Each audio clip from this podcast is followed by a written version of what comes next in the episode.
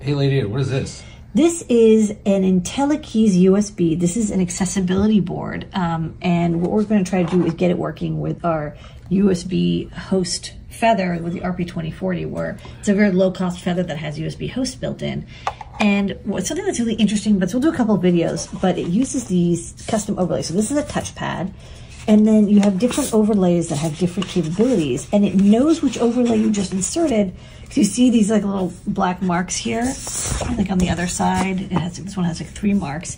Inside here are some photocells that can detect which overlay got inserted. So like when this gets put in, like so, it goes beep. Hold on, it goes beep. And then if you see on my notepad as I type, Well, this works. yeah, except I can't type very well. But um, those are custom overlay makers that you can do. So this is kind of neat. It's like a very useful accessibility tool. Um, thanks to AT Makers who uh, made a driver and also um, let us know how cool it would be if this was able to work on a device that's just you know pre-assembled, ready to go, plug and play. Because the um, internal chip in here, you might be wondering why can't you just use it now? You can on Windows 10, but it has a special chip inside. It's like the Cypress EZ-USB family that downloads firmware when it connects over USB, which means that basically, since this isn't made anymore, um, it's really hard to get this working with modern operating systems like you know Windows 10 or Mac. It's not going to work with devices like iOS or Android or Chrome that don't have the special firmware downloader. So this is going to be like a little HID remapper type thing where it's going to detect that an IntelliKeys is plugged into here, download the firmware in, and then turn it into a normal keyboard. So this will just look like a regular keyboard with all of the overlay stuff working. So hopefully coming soon to the blog. All right, lady, what is this? We are testing out uh, some new feathers here. This is our RP2040 Bones board, RP2040 basic with USB-C, buttons, 8 megabytes of flash. And in the space left over, we've got an RFM69 module. This could also be a uh, LoRaWAN module, sorry, a LoRa module that can run LoRaWAN stack on the RP2040, but this is just a plain RFM69. We've got a spot for a wire antenna, a UFL antenna connector, so it's good for uh, connecting larger antennas, a STEMMA QT, and I've got another one over here, and uh, if you back up a little bit, you'll see um, when I press the button on one, it uh, appears on the other one. So hold on, I'll, I'll fold this over. And then I press the button on here, it sends the message over. So they're communicating with each other, and I also get the signal strength, which is a good way for me to test that my antennas are working. So all are good. Next up, I'm going to try LoRa.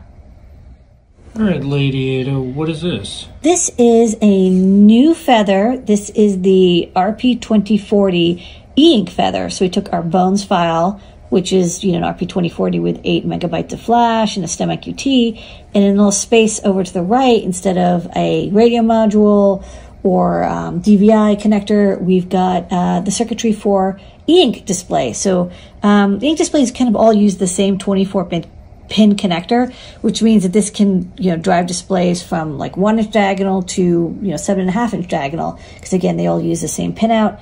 Um, nice beefy power supply here and all the circuitry you need. Um, and then it's connected to the eight extra GPIO pins that are not brought out on the feather. Um, so you get the SPI, you get um, the chip select, reset, all that good stuff, and a power pin for the NeoPixel so it can be used in low power mode. So um, I think it'll be good for standalone e-ink projects coming soon to the Adafruit shop. Hey, Lady what is this? This is a prototype of our RP2040 USB host feather. And now you're probably saying, hey, you know, the RP2040 only has one USB port. Well, not if you bit bang USB host with PIOs. Uh, and we've got that added to Teeny USB. Uh, and over here, this inductor is part of a 5 volt boost converter, which means you'll be able to run off a battery as well, which could be kind of neat. You got STEMMA QT, 8 megabytes of flash, all the buttons and crystals, and yeah, you got a, a port there. And then what we're running is the HID device report, which is an example in TinyUSB. So when I plug in this SNES like joystick thingy, you'll see over there the report and you can even see like as I press the buttons different bits go on and off so this is receiving HID keyboard or mouse data just fine ready for some future projects soon in the Adafruit shop how cool is that All right, Lady Ada, what is this? Um, I'm testing out a new Feather Bones board I made that is specifically designed for e-ink displays. So it's got RP2040, battery backup, buttons, and uh, STEMMA QT, and the little area here is the e-ink driver circuitry, and I'm testing it out with two displays. One is, you know, your everyday 2.13 inch tricolor display, and it's working nicely there.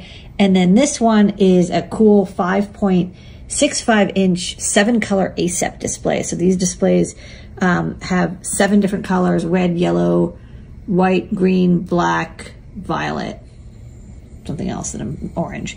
Um, and so this is, we have some art from Bruce that uh, has some cool eight different characters. This one just takes a really long time to update. Um, but you know, as normal e-ink goes, once it's been updated, um, you can remove the power and it stays on. So it's kind of neat, like so.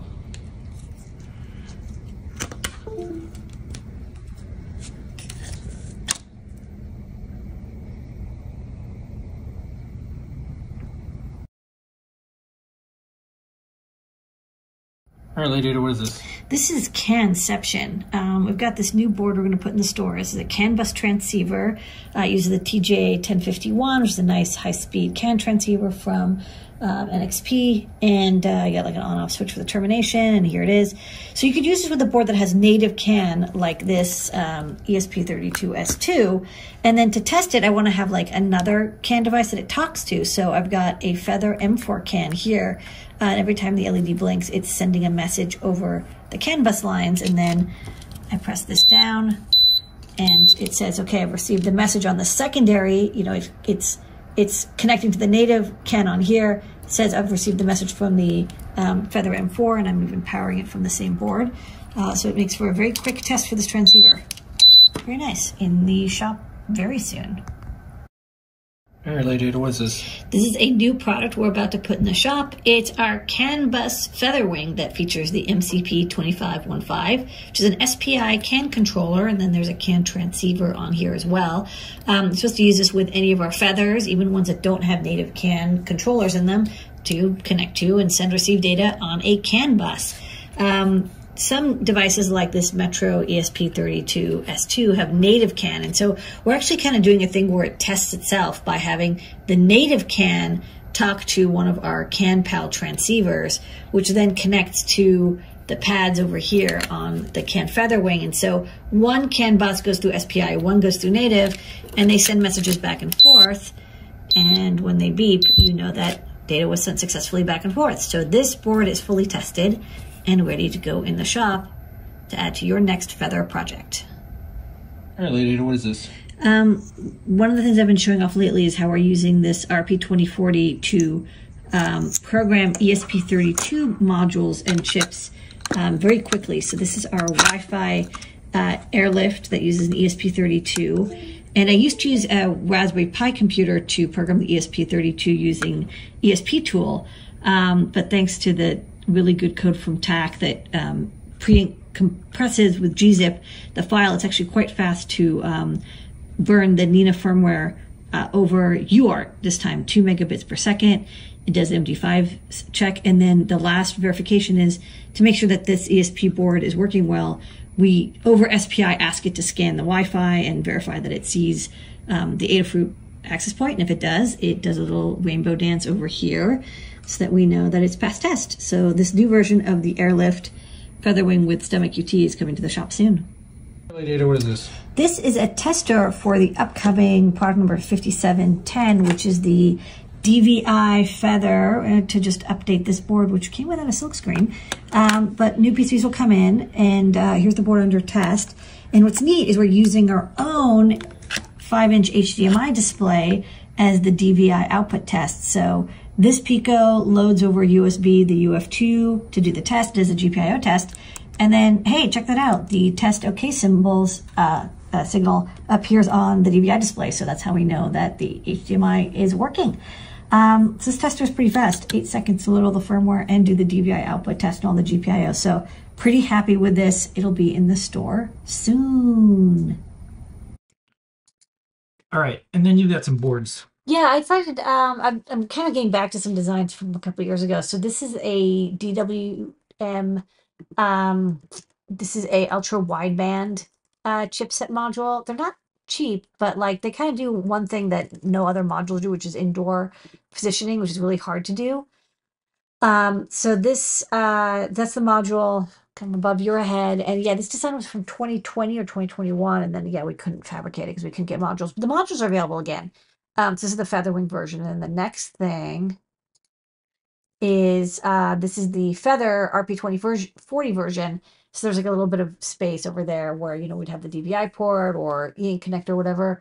Um, so I just stuck that module instead, and the antenna hangs over, but that's okay because you actually want to have the antenna unimpeded. It's not unusual to see them hang off of boards um, because they the better the uh, you want like a lot of empty space around it so you can get clear signal from the other uh, nodes to do that pinpoint uh, locations. Uh, this is the um, 16-bit uh, I2C DAC chip. So we have like a couple 12-bit DACs in the shop. But let's say you want more bits because you're like, I want really precision analog output. Um, this is a nice analog devices uh, chip that does uh, a 16-bit output. Uh, it has a built-in temperature-compensated uh, 2.5 volt reference as well. And that is the gigantic amount of top secret we did this week. Whew, so that. much.